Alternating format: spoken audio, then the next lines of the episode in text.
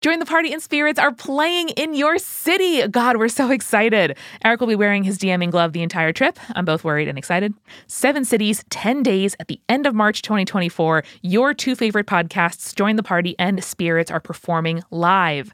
We're playing games, rolling dice, making monsters, and a whole lot more. So come see us in Seattle at the Hereafter on March 21st, Minneapolis at Granada on March 22nd, Chicago at Reggie's on March 24th, Boston At the Rockwell on March 25th, New York City at Littlefield March 26th, Philly at City Winery March 27th, and DC at Atlas Brewworks on March 28th. Get your tickets right now at jointhepartypod.com slash live. That's jointhepartypod.com slash live. There you can see all the ticket links and find the city that works for you. When you're rolling the bones, your future is looking good. Join us.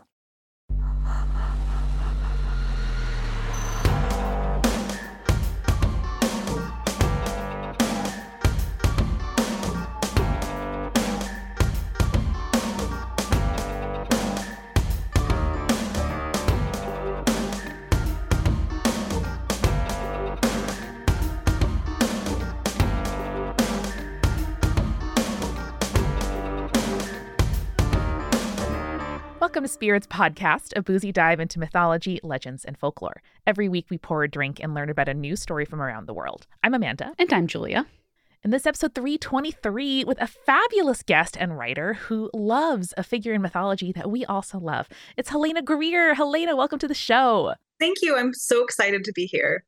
We're excited to have you and I'm really excited to talk about the the myth that you've brought or perhaps the mythological figure that you've brought with you today because it is a character that I remember a girl that I had a crush on in high school played in a production of uh, what was it? Uh, Iphigenia at Aulis and I was like, mm, yeah, this combination yeah, is right. working for me, baby. it's working for me. yeah, she's the murder queen of all of our dreams. Yes, yes, she is. and it's Clytemnestra. if you're a certain kind of sapphic, you're like, please murder me with your giant axe. Yes, yes. Long before Tumblr learned about, you know, giant ladies and Step on Me, we knew about Clytemnestra. We did. We did. Before Tumblr was a thing, we knew about Clytemnestra. It's true. I'm so excited. I have a degree in comparative mythology, but I don't get to use it very often. Um, every once in a while, I'm I'm also a K-12 librarian, and every once in a while, I would get called to give a chat to the kids who are reading the Odyssey Ooh. about like talking about um, gender roles in the Odyssey. A thing I can just 30 minute TED talk, no prep. Um, and I'm always like, someone asked me to talk about my other hyper focused interest in this life. So when I got this email, I was like, can can I talk about my girl? I have a tattoo. She's beautiful. Isn't it amazing?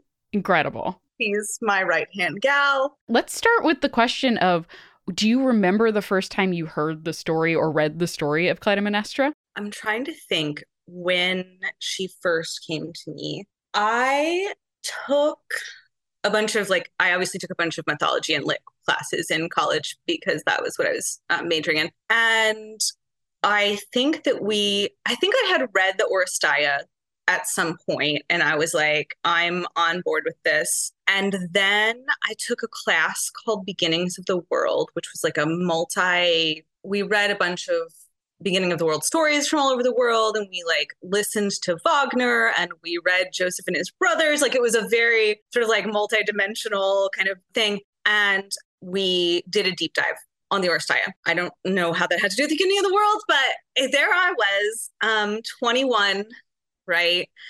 And I had this absolute passion for the idea that the twin sister of the most beautiful woman on earth was seen in Greek mythology as like horribly ugly and as this figure of everything that was wrong with Greek womanhood, even though like Helen is the one who they like started a war. Like not to like put the blame on Helen, but like her twin sister was just like, I'm gonna keep the lights on while y'all are gone. And so just there, you know, as a sort of like young queer person in the early 2000s. The like gender politics of it really spoke to me. And sort of the deeper I dove, the further in we got together. She and I got together. I love that journey for you. Also, that class sounds great. It was incredible. Yeah, I would want to take it 100%. I guess we should probably start with the story just because I know a lot of our listeners love Greek mythology and are probably very familiar with the Trojan War. But Clytemnestra feels like a character that is very much on the outskirts of Yes. the Iliad and the Odyssey. So, can you tell us a little bit about Clytemnestra and a little bit of the background for her before the Trojan War started? Yeah. So let me do a really quick, like, very quick recap of the House of Atreus. Because I think, like, even though they're the dudes in this story, the background that they bring to the story is really important. Mhm. So the House of Atreus started with Tantalus, who was mad that he was not invited to have dinner um, on Mount Olympus and like that he wasn't really a god. And so he tried to serve the gods his son, and most of them noticed. Um, and they were annoyed about it. And so they they put him in Hades, right? And he became Tantalus, where Tantalize comes from. And he um, was doomed forever to like never be able to reach down to get water or reach up to get grapes because he couldn't eat because he had fed his own child to the gods. Do you ever think about what your ironic curse would be if your name became an adjective? Like, I think, you know, a amandizing or something would be, you know, my body is sweaty, but my hands are cold. Like that, that feels like the thing that would be most likely for me. Yeah, I'm trying to think what it would be. Like, You can marinate on that. You can take that away and think about that next time you can't sleep. I think that I would just keep drinking coffee but never feel the effects of caffeine. Terrible. Yeah. So that would be my like Tantalus. So his son, they didn't have therapy in ancient Greece, nor did they believe in it. Um, had some emotional issues and decided that he wanted to go and his name was Pelops. He wanted to go and um, marry a princess. And so he got involved in this horse race where he was at the end of it. If he won, he was going to win the princess's hand. And first of all, I missed a part, which is that Tantalus brought a blood curse down upon the line of his of his children.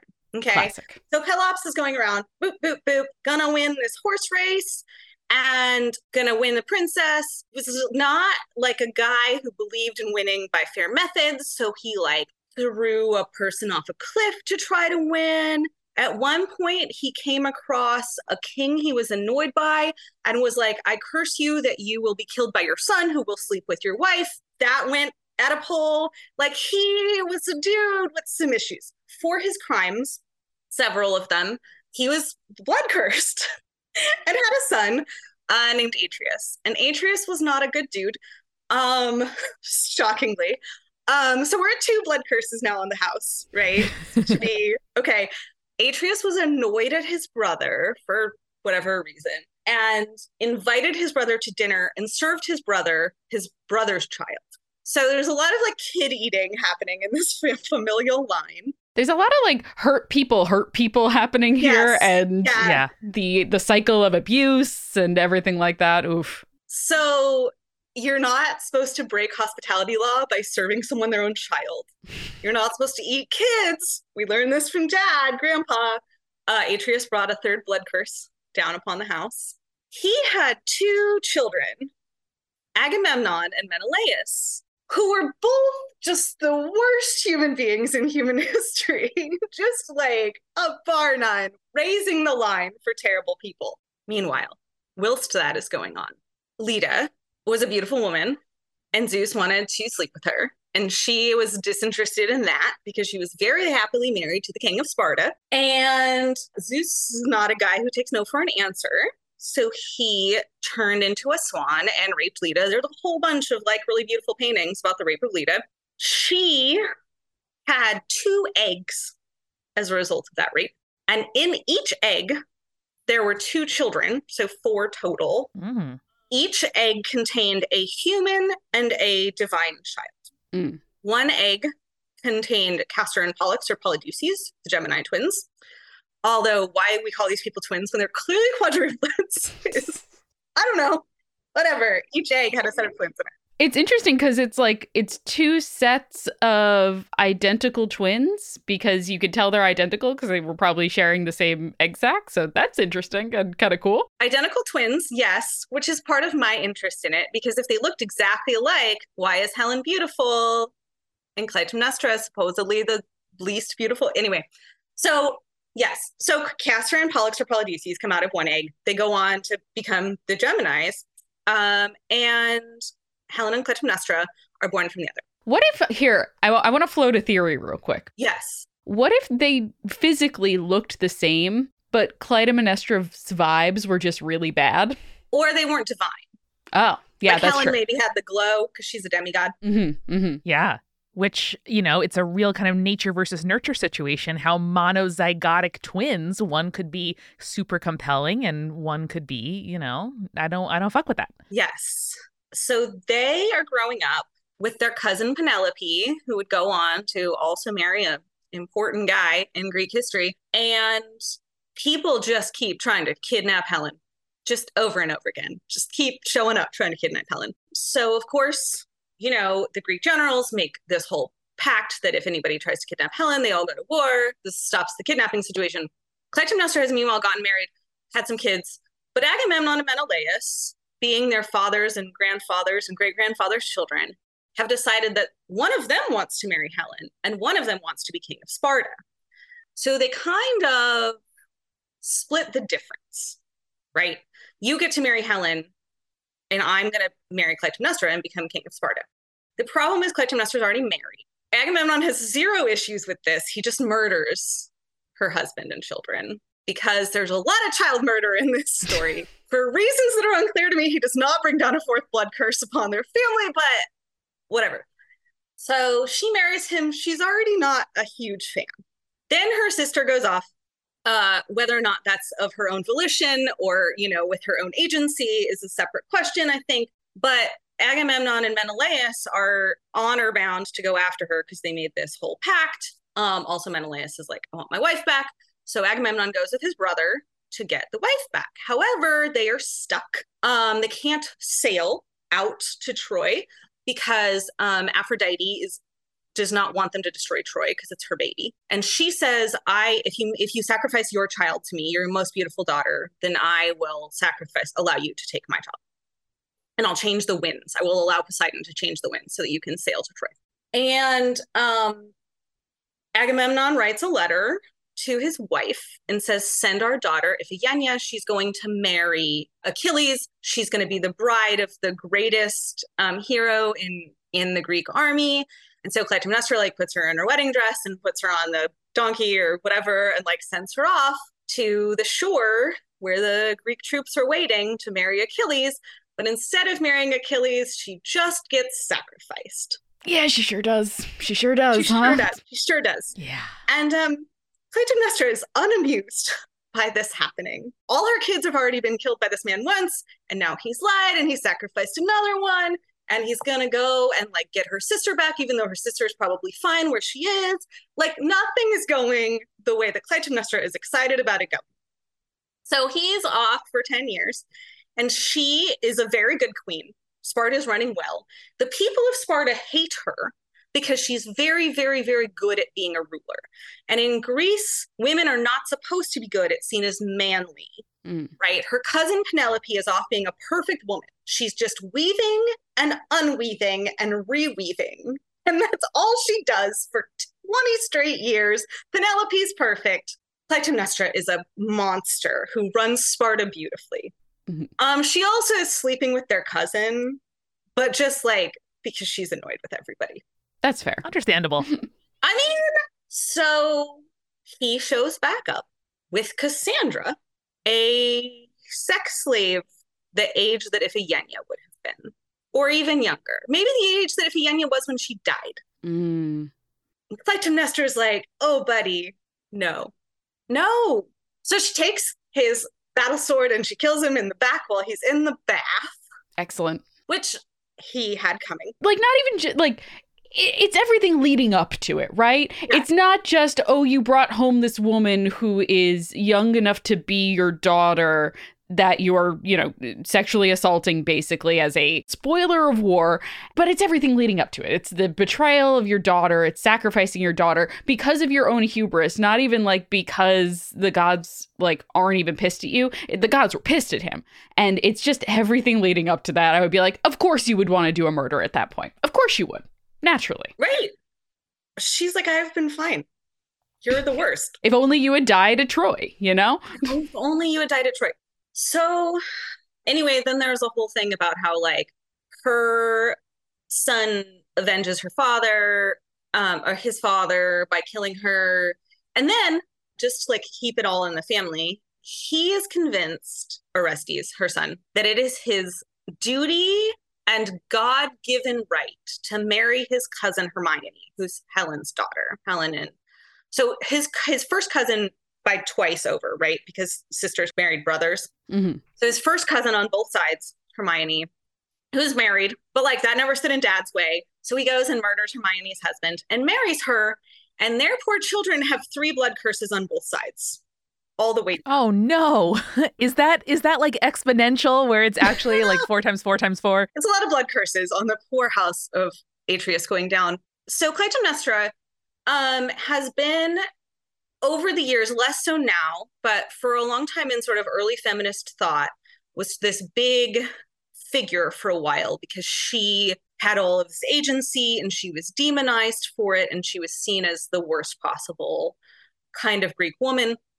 She also, although um, it's not really historically accurate, so the weapons that they found in the beehive tombs when they excavated um, in Mycenae, uh, she's often seen carrying a double headed axe, which is called a labrys. Nice. Um, labrys is the root of the word labia because Mm, it looks like one. cool. The labrys, the sword that she carries, was an early lesbian symbol. Right on. I think more queer people should embrace weaponry. like I'm, I'm just saying. Yeah. I, you know, I feel like she is a character that had everything possible done to her, right?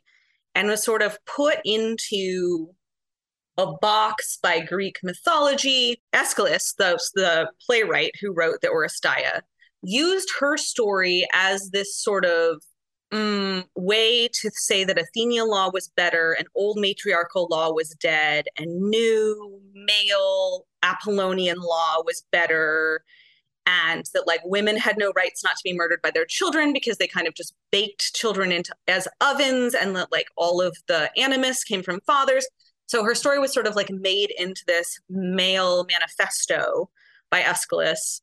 Her sister who was her identical twin is seen as being the most beautiful woman in history and she got written out of the movie Troy. She doesn't get to murder her husband. Somebody else does in that film. And so I I just really felt like there's so many pieces there to unpack Mhm. from a power and agency and like how we see women's beauty, right? How our expectation societal expectations of how women behave alters how we see their beauty.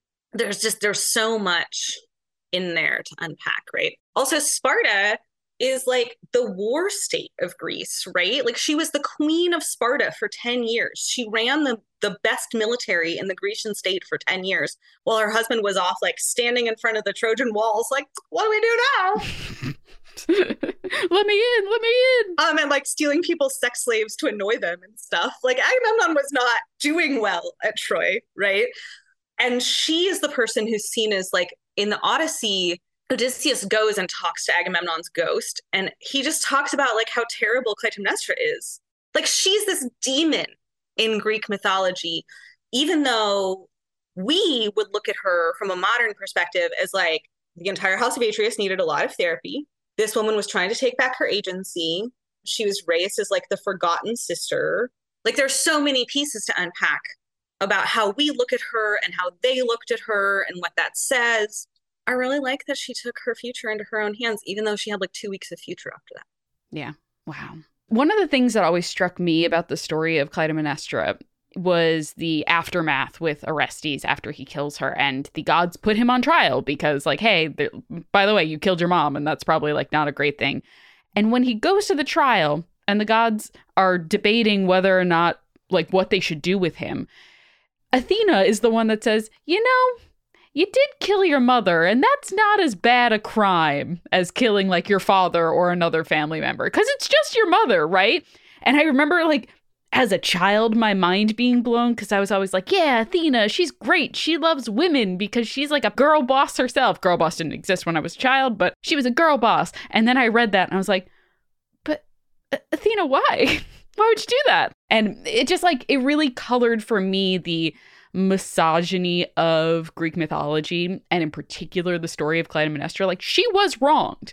If a man had been in her position and the wife had done all the things to him, he would have been right in murdering her in terms of Greek mythology morality right? But Clytemnestra, because she's a woman, it was showing non-womanly like roles and attributes, then she deserves to die. And it oh, it messed me up for a while in terms of reading Greek mythology and analyzing it. And the ancient Greek religion, the Furies, mm-hmm. thought that matricide was a horrific crime and they chased Orestes into madness. But the new Greek gods, led by Apollo, said that because Athena was born without a mother, even though she had a mother, Zeus just ate her mm-hmm. and she didn't need one, that it didn't matter, right? It wasn't a necessary crime which is just all of this like Athenian politics about old mother based religion, matrilineal religion versus new sun god patrilineal based religion. Um, and again, like Aeschylus just took an older story and was like, I'm going to use this to say that men are more logical and superior and women aren't needed and mothers are not important. Like he took her story and wrestled it into because the older versions of that story don't have that whole like trial thing. Mm-hmm. He's like a playwright, and they're like, I'm going to use this for political reasons because there's this thing going on in Athens I don't like. So her story just got like wrestled into some dude's treatise on why men are better. if only we could stop doing that. and I mean, we we still do it to this day, right? Like there's so many like different ways of reading a story and then putting your own beliefs and your own perspective onto it. And sometimes that's a good thing, but sometimes we do need to acknowledge the original story and the context in which it was written, you know? So I both love and hate that. I love when it's done with thought, but I hate when it's done thoughtlessly, if you know what I mean. But actually, this is a great time for us to quickly go grab a refill, and then we'll be back to talk a little bit more about Clytemnestra. Let's do it.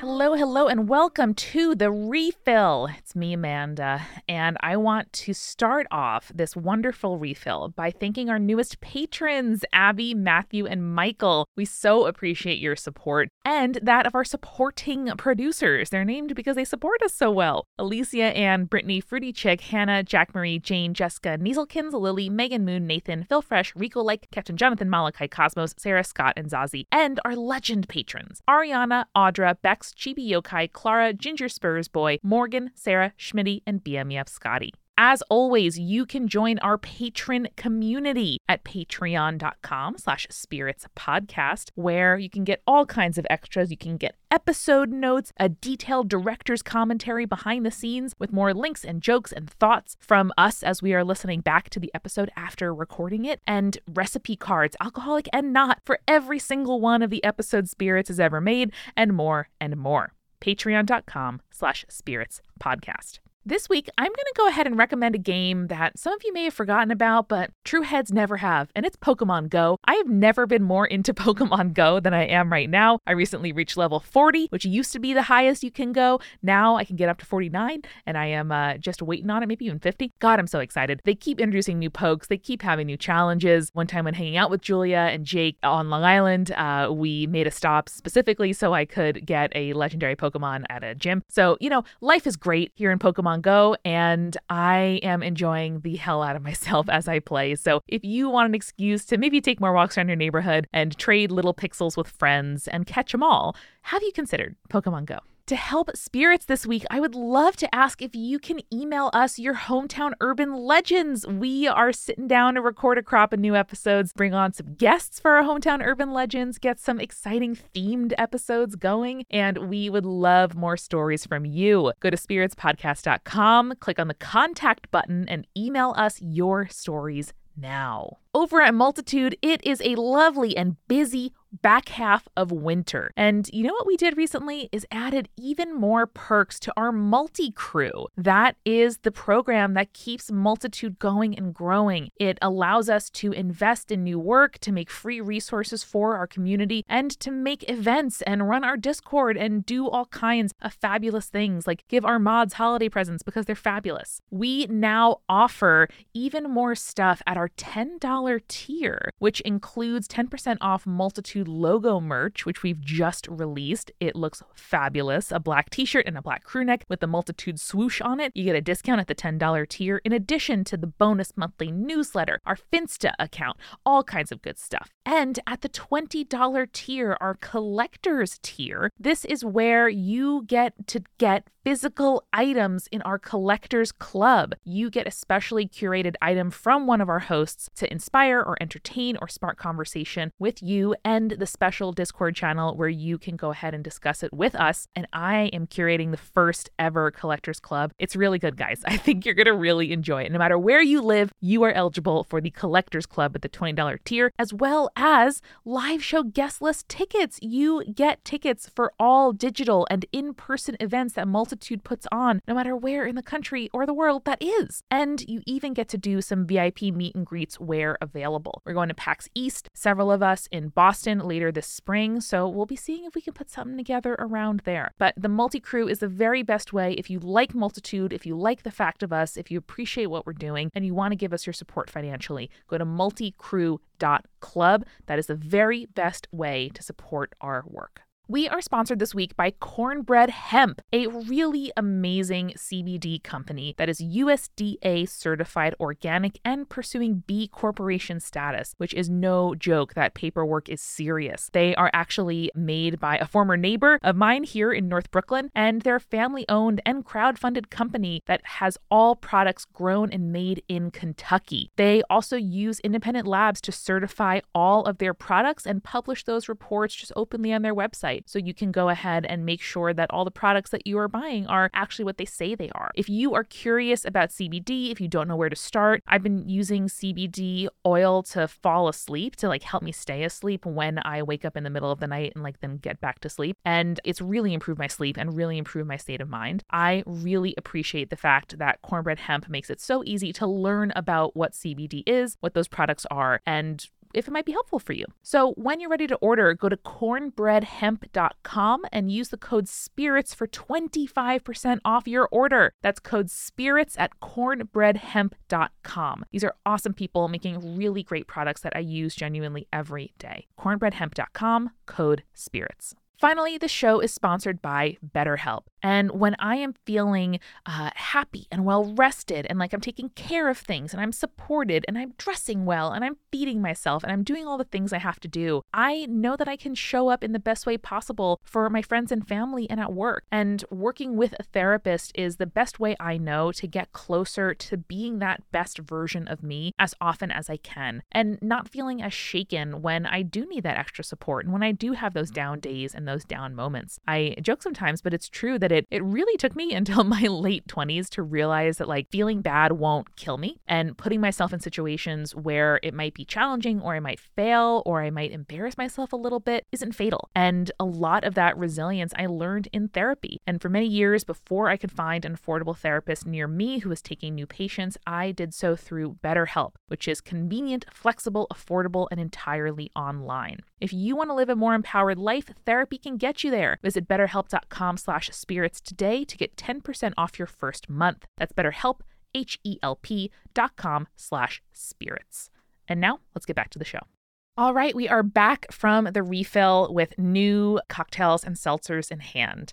Helena, do you enjoy uh, cocktails? What do you? What is your favorite go-to beverage? I don't drink because I have two alcoholic parents but I am currently drinking a sparkling water. But normally, um, coffee is my my vice of choice. How do you take it? What is your favorite special coffee treat to treat yourself to? I am so boring, but I just really like a hot latte. Yeah. I think the latte is undervalued. I think we get really fancy in our drinks. I'll drink a flat white, but I just I enjoy a dry latte. Not a lot of foam. I'm not like a not like a huge cappuccino foam person, but I just think that steamed milk and espresso is delicious together. I mean, yeah, I I love it. Do you prefer a flavor on there or you're just like give me that coffee flavor? No, I want it to be coffee flavored.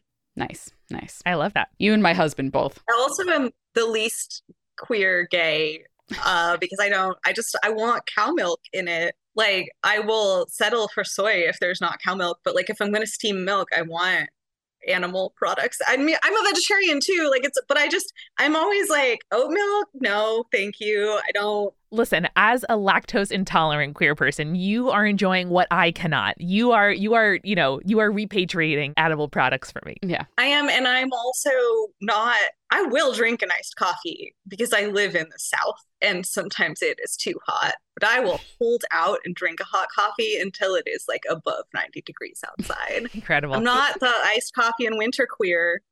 I'm not. Listen, there are there are many flavors of us, and I think it's important to represent for the hot beverage queers out there. Mhm. I feel like we get much iced beverage overrepresentation, and that's important too. I am hot beverage queer. Much like the uh the egg in which Helen and Clytemnestra were born in, you can have all the queer people in the same box, but they still might come out different. So Yes. was that a good poll? Was that a good round back into it? nice segue. Thank you. Thank you. I tried my best. Now that you've given us such a great primer on who Clytemnestra is and why she was so important to Greek mythology, both in the actual stories of the mythology and the way that she was utilized to comment on Athenian politics, I am curious about how you think Clytemnestra is viewed nowadays. You talked a little bit about the like feminist movement of Clytemnestra. Can you tell us a little bit more about how she is viewed by like feminist scholars today? So it's interesting because we are having this resurgence of feminist retellings of Greek myths, right? We Mm. have Circe and the Penelopiad, which was a Margaret Atwood retelling of the Penelope story. And I keep waiting. I mean, I don't really want them to because I want to write, not that there can't be more than one, but I want to write Clytemnestra's story. I don't feel like I'm ready as a writer yet. That's sort of my like the magnum opus that I'm like building my craft toward. But um, I keep waiting for her to make like a bigger appearance in modern Greek feminist retellings. And she is not showing up very much. It's interesting. There is just not as much scholarship being done about her. Um, and she's not showing up as much in the modern sort of imagination. And I don't know if I don't know if we have a group of sort of people who got interested in it because of Troy and those stories and are more interested in Achilles and Patroclus and that story. If we're just sort of more interested in um, exploring the ways that queer masculinity in ancient Greece has been sort of erased historically, which is also a wonderful thing for um, for writers to be looking at. Her story has been sort of lying fallow for a while, and we're not seeing a lot of a lot of chatter about her, which is interesting. I do think this is sort of my queer history nerd hat. I think that we have this huge gap in what people were interested in from like queer liberation theory and queer thought from the late 70s until we got protease inhibitors in 1996 or so um, because we lost a generation of queer men and the queer women who were helping them survive.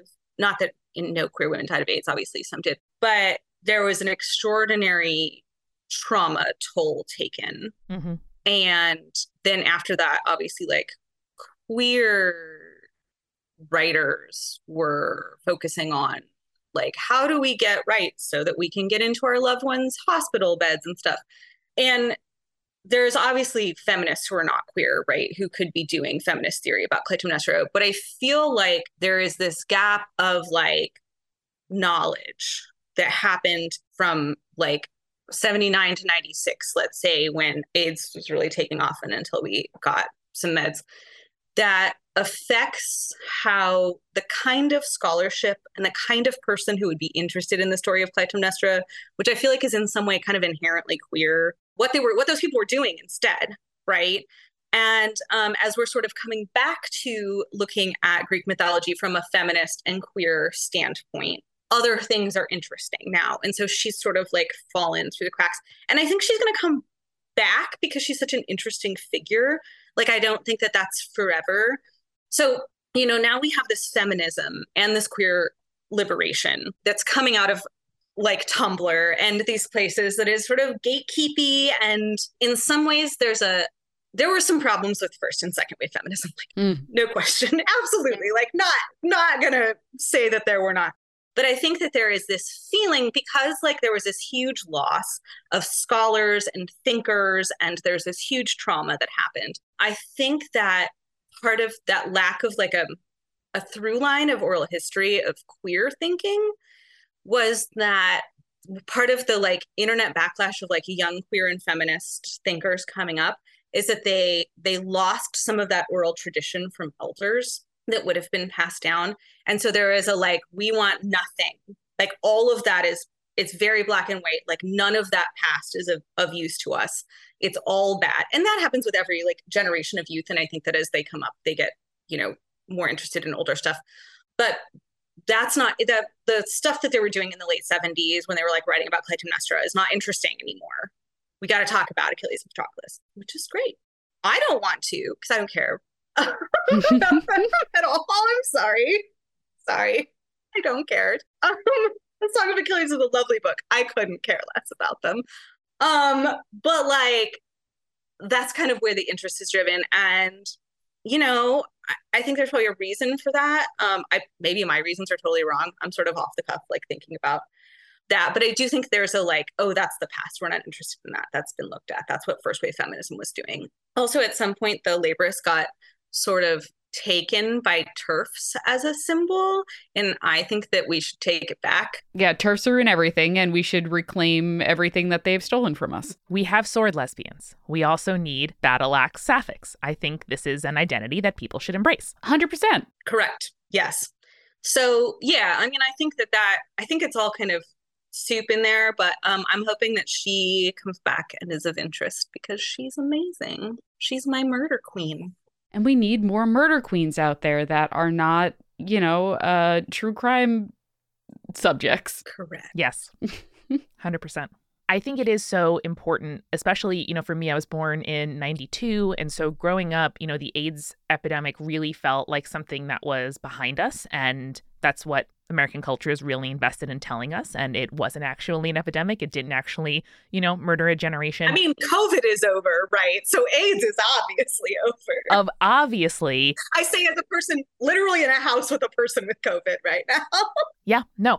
Culture is really invested in telling us that it's all fine and done and you should spend money and, and go back to being a generative member of a workforce. And it is it is totally true. And I think it's really valuable to think about the fact that like thought and criticism and intellectual tradition is generated by people and you know thought and access to publication and to education and to disseminating your ideas is you know a, a, finite resource that is limited by lots of things that you know we have control over in the world every person who commits their knowledge to the public, whether that is using social media, using podcasts, using books, is important and is contributing. And each of us kind of taking ownership and feeling like it's, you know, our obligation when it's safe to do so to add our thoughts to the world is really brave and really important. Yeah. Yeah. I teach 10th grade sex ed as part of my regular day job. And every year at the end of our semester, I make them watch How to Survive a Plague, which is a documentary about the AIDS epidemic. Um, and I always think that the people who would have been like putting out zines about how ancient Greek mythology had to do with queer liberation in 1992 were in a basement in Greenwich Village at ACT UP meetings trying to stay alive and trying to keep everybody else alive. They were at die-ins. They were dying. They were, you know, advocating at the NIH to try to get Fauci to like speed up the protease inhibitor meds. And so we lost that generation of people who would have been kind of bringing on that all of that thought and kind of thinking about that. And we lost what would have happened to the queer kids. I i was born in 82 so when i was coming out in 97 like people were still dying all the time. And so i didn't have the the people to kind of go like here are the zines about like queer liberation. Here's the neighborhood that you go to. Here's the bar that you hang out at. I mean i was 14 so i wasn't going to a bar but although the 90s were a different time. I was at lesbian bars earlier than i probably should have been. But like that bringing along right is is not there. And the actual like written work and the created work isn't there and so a lot of that stuff that was being done, you know, there were these like beautiful, I'm going to look up when it is, there were like ballets and plays and sort of like all of this modern dance of Clytemnestra. And then there wasn't, right? Yeah. And then there wasn't. Yeah. Because the dancers were dying and it's that it's that hierarchy of needs right? Like when you are you know when you're concerned with saving the lives of you know your peers and community and loved ones and yourself art has to be secondary for a lot of people. And you know if you are lucky enough to survive that and then you find yourself you know wanting a family, wanting rights, wanting to focus on things like hospital visitation and adoption and marriage, I understand how, you know, there is a tendency to get less radical over time, but also maybe those are your priorities and your experience in your teens and 20s and 30s of growing up in community was no, I need to really focus on the material realities of now and not like dreaming about what is what is better for me and what is possible for our community in the future. Yeah, dude. 100%. I am always the person who's like, why is this weird thing happening? Can we trace it back to the AIDS epidemic?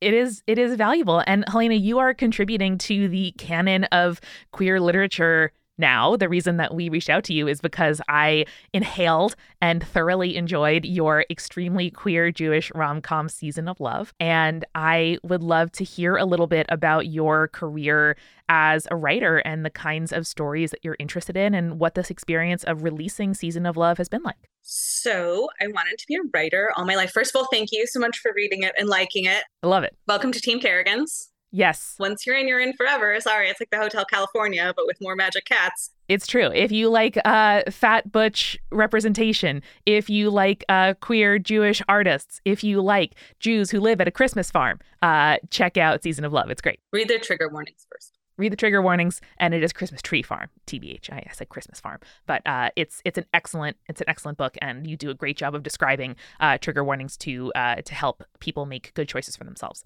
i keep getting like tagged in these reviews i don't know why people like i don't need to get tagged in reviews ever good or bad no no no no yeah people should not do that people who are like this is marketed like it's pink and it's covered in little light bursts and it has kind of this mid-century modern cover and it's really cute and then there's like a lot of very heavy topics and like I'm an Xennial queer. It has a rent title.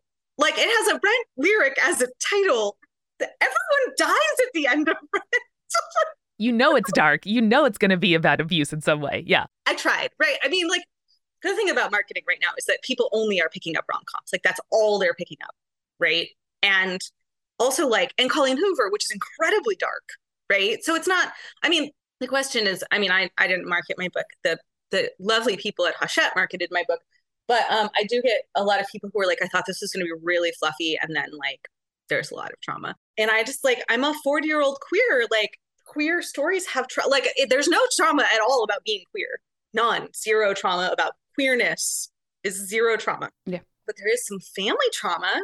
Anyway, please read the content warnings and know what you're getting into if you're going to read my book. I hope you read it. I hope you love it, but I hope you read the content yeah. warnings first. No, it's it's true. And something I really admire and love about the romance community is how good we are at describing the stories and categorizing them and making sure people make good choices for themselves because some of us go to it for escapism, some of us go to it to work through issues that we are dealing with. And every good romance in my opinion, involves working through something of your own to land at a version of yourself in your life that you are excited about and that you want to pursue.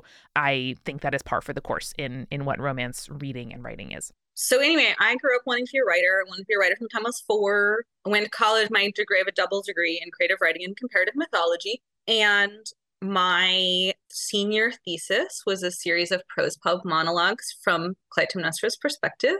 And I wrote this massive like project, like from deep within Clytemnestra's psyche. And then I burned out pretty hard because that was a lot.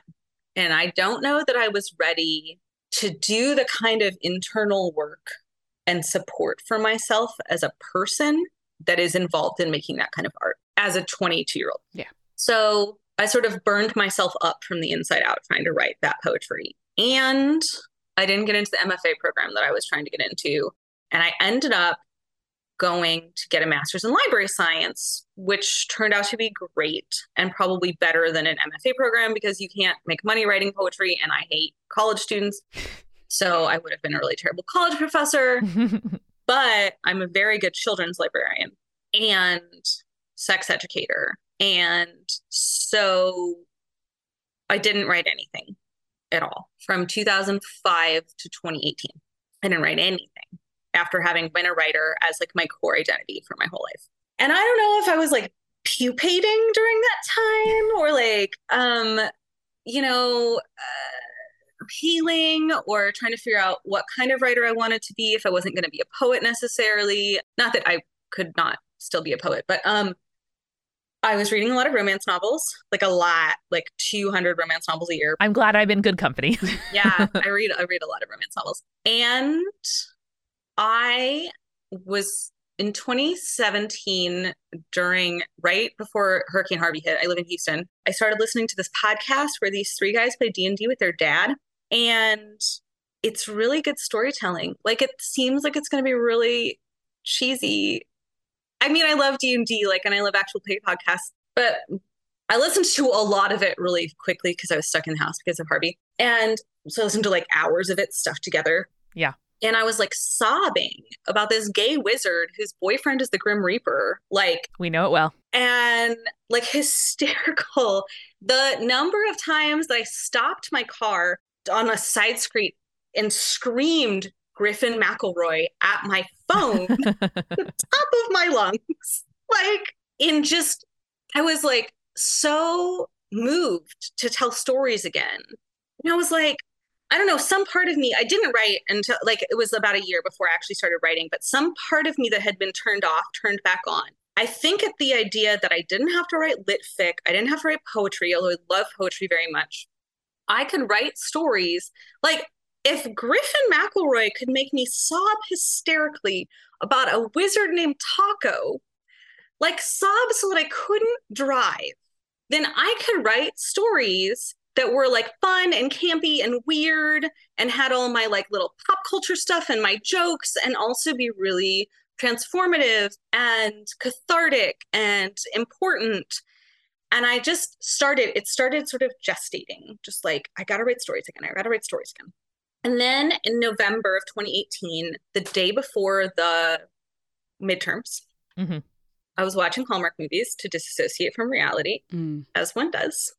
And I was rage tweeting about the lack of queer representation in Hallmark movies. And I tweeted a plot idea and I was like, here, Lifetime, have this for free. And a friend of mine slid into my DMs and was like, You're a writer you could just write this. And I was like, I'm not a writer anymore. And they said, I don't think that's true. What a friend. So that was November 5th. Yes, they are a very good friend. I love them very much. And there's a major character named after them in Thanks. Although whether or not Levi is Thanks is to be determined. TBD until the sequel, am I right? Mm. He's, yeah, he's getting his own sequel. But anyway, I started a Google Doc that day, November 5th, 2018. And I, by the end of Christmas break, I had 40,000 words of a novel. Wow. Having not written anything in 13 years, 12, 13 years.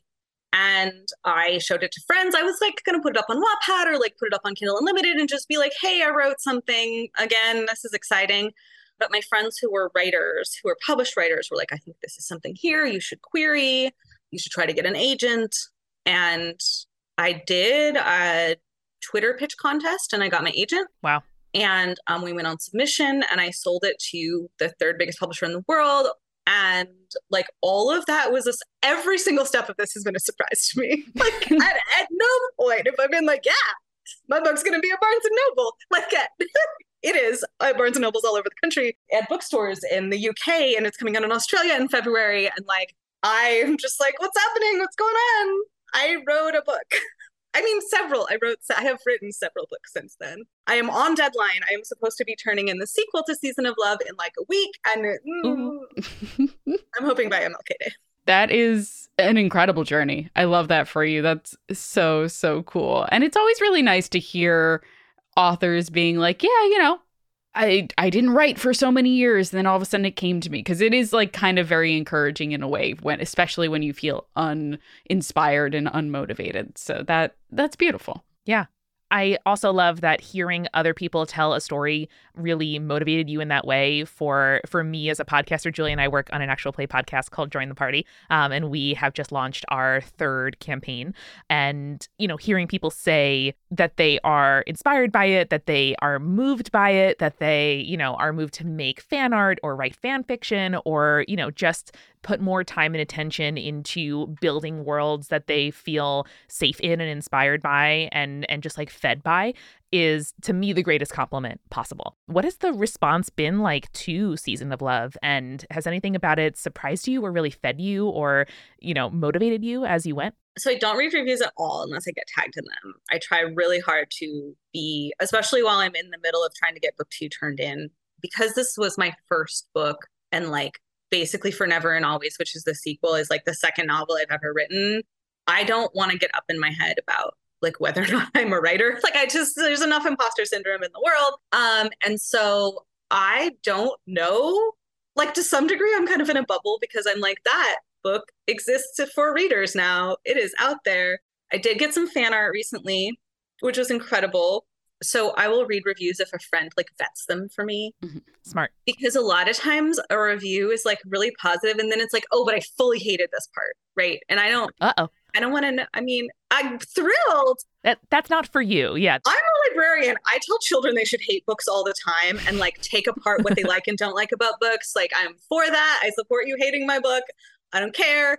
But I don't want to know because I have to write another book. So I don't really know. Sales numbers are pretty good, my publisher says. And I have an exciting, they commissioned like a pretty big deal cover artist to do the art for for Never and Always. So like I feel like that is always a sign that your publisher that your first book is doing well because like even though my editors are very passionate about books, like publishing is a business and it's a business that's like super run on capitalism. And so they're not going to necessarily like put assets into books that if the first one didn't sell well. Totally. From an emotional standpoint, you know, I think that this book is not necessarily a book that everybody reads and is like, oh, that was fun. It is either like somebody's like the exact book that they've been waiting to read their entire life, or they're like, I didn't really get it. and like, that's fine because it's a lot, right? It's sort of like campy and it's inspired by like Armistead Maupin's Tales from the City and also by like but I'm a cheerleader and like it's it's not necessarily just like going to be everybody's jam, mm. right? It is seasoned with a variety of flavors that may or may not be everybody's jam, which is okay because for the people who it is, they're like, oh my god, I feel really, really, really seen by this book. Um, and it, so anyway, a friend sent me a, a review yesterday that was talking about how like funny and self-aware and purposefully kitschy it is, which is all things that I was trying to do. Like we use camp to talk about deep trauma. Like that's that's what we do especially in in um, queer history and that it's like sort of taking all the tropes of a hallmark movie and like subverting them to look at them and to figure out whether or not they work which is all things that I was sort of trying to do. And so that was nice because I had been feeling I'm like deep in this revision of this book that I had to like break to try to put back together to try to make it work because it's a childhood friends to lovers to catastrophic breakup to get back together book, the second one. And it's like a lot of pieces. And I was feeling like I don't know how to write a book. I don't know how books work. I don't know what books are. like I've never seen a book before. I don't understand. I don't know how to read. I'm sorry. I can't help you. The emotional, like I'm going to give them back their money for that they've already paid me for this book and I'm going to go live in the woods because I can't make these two people's emotional arcs make sense no matter how much Joni Mitchell I listen to, like I can't get the vibe right. And then I just read this review of somebody who like really saw every craft decision that I had made. Wow. In the book and understood what I was trying to do. And I was like, okay, I must have to some degree succeeded in those craft decisions because somebody was able to see every single one of them. You know what I mean? Yeah. And so, yeah, I I don't know, man. I have no idea how it's going. That's all incredibly validating, I think, for me as a person who makes stuff, and I imagine for a lot of the people listening. Like the great musical title of show says, I think it's better to be nine people's favorite thing than 100 people's ninth favorite thing. And if it's at all validating, the book was recommended to me in a Discord server I'm in where somebody tagged somebody else and said, Oh my God, I can't imagine anything more you. And then, like 18 hours later, the person responded, Yep, nope, that, that was exactly right. Yep, I read it all in one sitting and uh, you couldn't be more right. And I can't wait to read the sequel. I'm excited to be done writing the sequel. I would love to be. I am at the point where I want to like write both of these characters falling down a well. Yeah, yeah. I don't yeah. know if there's a well at Kerrigan's, but I would love to write one so that I can throw them down it, and Kringle can ride off into the sunset. Kringle's the magic cat, Julia. I don't know. Um, Good. Thank you. Thank you for the context. yeah, I'm at the point where I'm like, I can't. I hate these people so much. normal, normal. I feel like that's just part of how creating people is. You know, I think um and this is partly why I think that I am inspired by actual play podcasts um because when you are writing a book for other people to read for publication, you want there to be like a very specific character arc that's like this is where they were emotionally and then this is what happened and this is where they ended up that you can trace, but obviously that's not how like human life works. And so when you are playing a character you get to be like and i you know and i play i have a, an ongoing game as well um i'm currently in a monster of the week game that is fun as shit. We are a very bad team of crypto hunters trying to track down magical objects and lighting stuff on fire accidentally Yes. at every turn. Mhm. We just wrapped up a Monster of the Week um, like mini campaign over the summer when uh, Julia and I and our colleague played 13, 12, and 13 year old counselors in training at a summer camp overridden with monsters. Uh, it was the most exciting and fun thing I could possibly imagine. Yeah, so with that I just get to be like what would this character do now? Yeah. Like what if what if what if which is the fun part right? Like that's the fun part of making up stories is like oh i know this person and i know that they would do this thing even though it's like such a boneheaded thing to do. And it's not what i would do from the outside because like inside the story this is exactly what the, this character that i built would do. Like i just love that sort of following a rabbit hole down to see. And that's really inspiring. And so I think part of it is that right now I'm in the weeds of like, I already did all of that work and now I have to make it publishable where like there's a, a character arc. And I just want to be like, I don't know, these two blockheads fell in love and then they broke up and now they're trying to get back together. And like, they're dumb about it. Like, they're bad at life. And why is there a plot? like, so, you know, I get, I'm not like in the, I'm not in the fun sort of generative part of like, what if, what if, what if but I do think that writers are always asking, like, where do you get inspired? I get inspired a lot by actual play podcasts, by cartoons, by like, I don't know. I just rewatched the series finale of Anne with an E and sobbed because I was like, how do I make people want Levi and Hannah together the way that people want Anne and Gilbert together? And I know that's impossible because like people have been wanting Anne and Gilbert together for a hundred years. And so they bring with them a huge history of pre-shipping these characters and wanting them together. But also, you know, we were talking about like rewriting myths. Yeah. Like, what is it about these two? Because you could do any version of that and have the reader at the end be like, I actually don't care if these two people are together, right? Like, no matter how much sort of goodwill they bring into it from loving Anne of Green Gables. And so I was like, you know, I love just like looking at things that make me feel the way that I want my characters to feel and trying to figure out. Right. Yeah. 100%. I love that as an, an inspiration for you. That's so cool. Helena, I can't thank you enough for sharing with us your love of Clytemnestra, your thoughts on reading and writing and making stories and packaging them for other people to enjoy. If people want to stay in touch with you and with your work and your thoughts online, where are the best places for them to do that? You can follow me on Twitter, assuming that Twitter is going to continue to Twitter and on Instagram and sort of on um, Hive when it exists. All of those are Blum Again Curios, B L U M, like Miriam Blum, her last name, Blum, B L U M, Again Curios. All of my social media. And you can also just go to helenagreer.com and you can follow me all the places there, or you can sign up for my newsletter, which in theory, once a month I send out a newsletter about what's happening at Kerrigan's right then. Um, in practice, I have not sent one out since right before the book came out because things have been a little wild. But the plan is that, like, when I'm finally able to release the cover of For Never and Always, which is so great, I cannot tell you guys, like, both Hannah and Levi look so hot.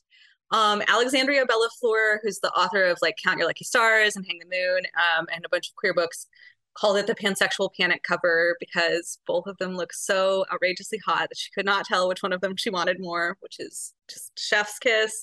High praise. So like eventually I'm going to be able to like reveal the cover of For Never and Always and I'll probably reveal it to my newsletter first. And so like news and what's happening with my stuff and like when I'm on podcasts. And also just like the Kerrigan's Christmas Land calendar. So if they're celebrating a holiday or if they're having a fun event or whatever in the fully imaginary little pocket universe that I made up, I will tell you what is happening there right now. So if you're the kind of person who's into like imagining an entire world and then having the author write fanfic about it once a month, you might be into my newsletter, which I'm totally going to send out again someday. Hell yeah. Amazing. Well, thank you again. And everybody, remember stay creepy, stay cool.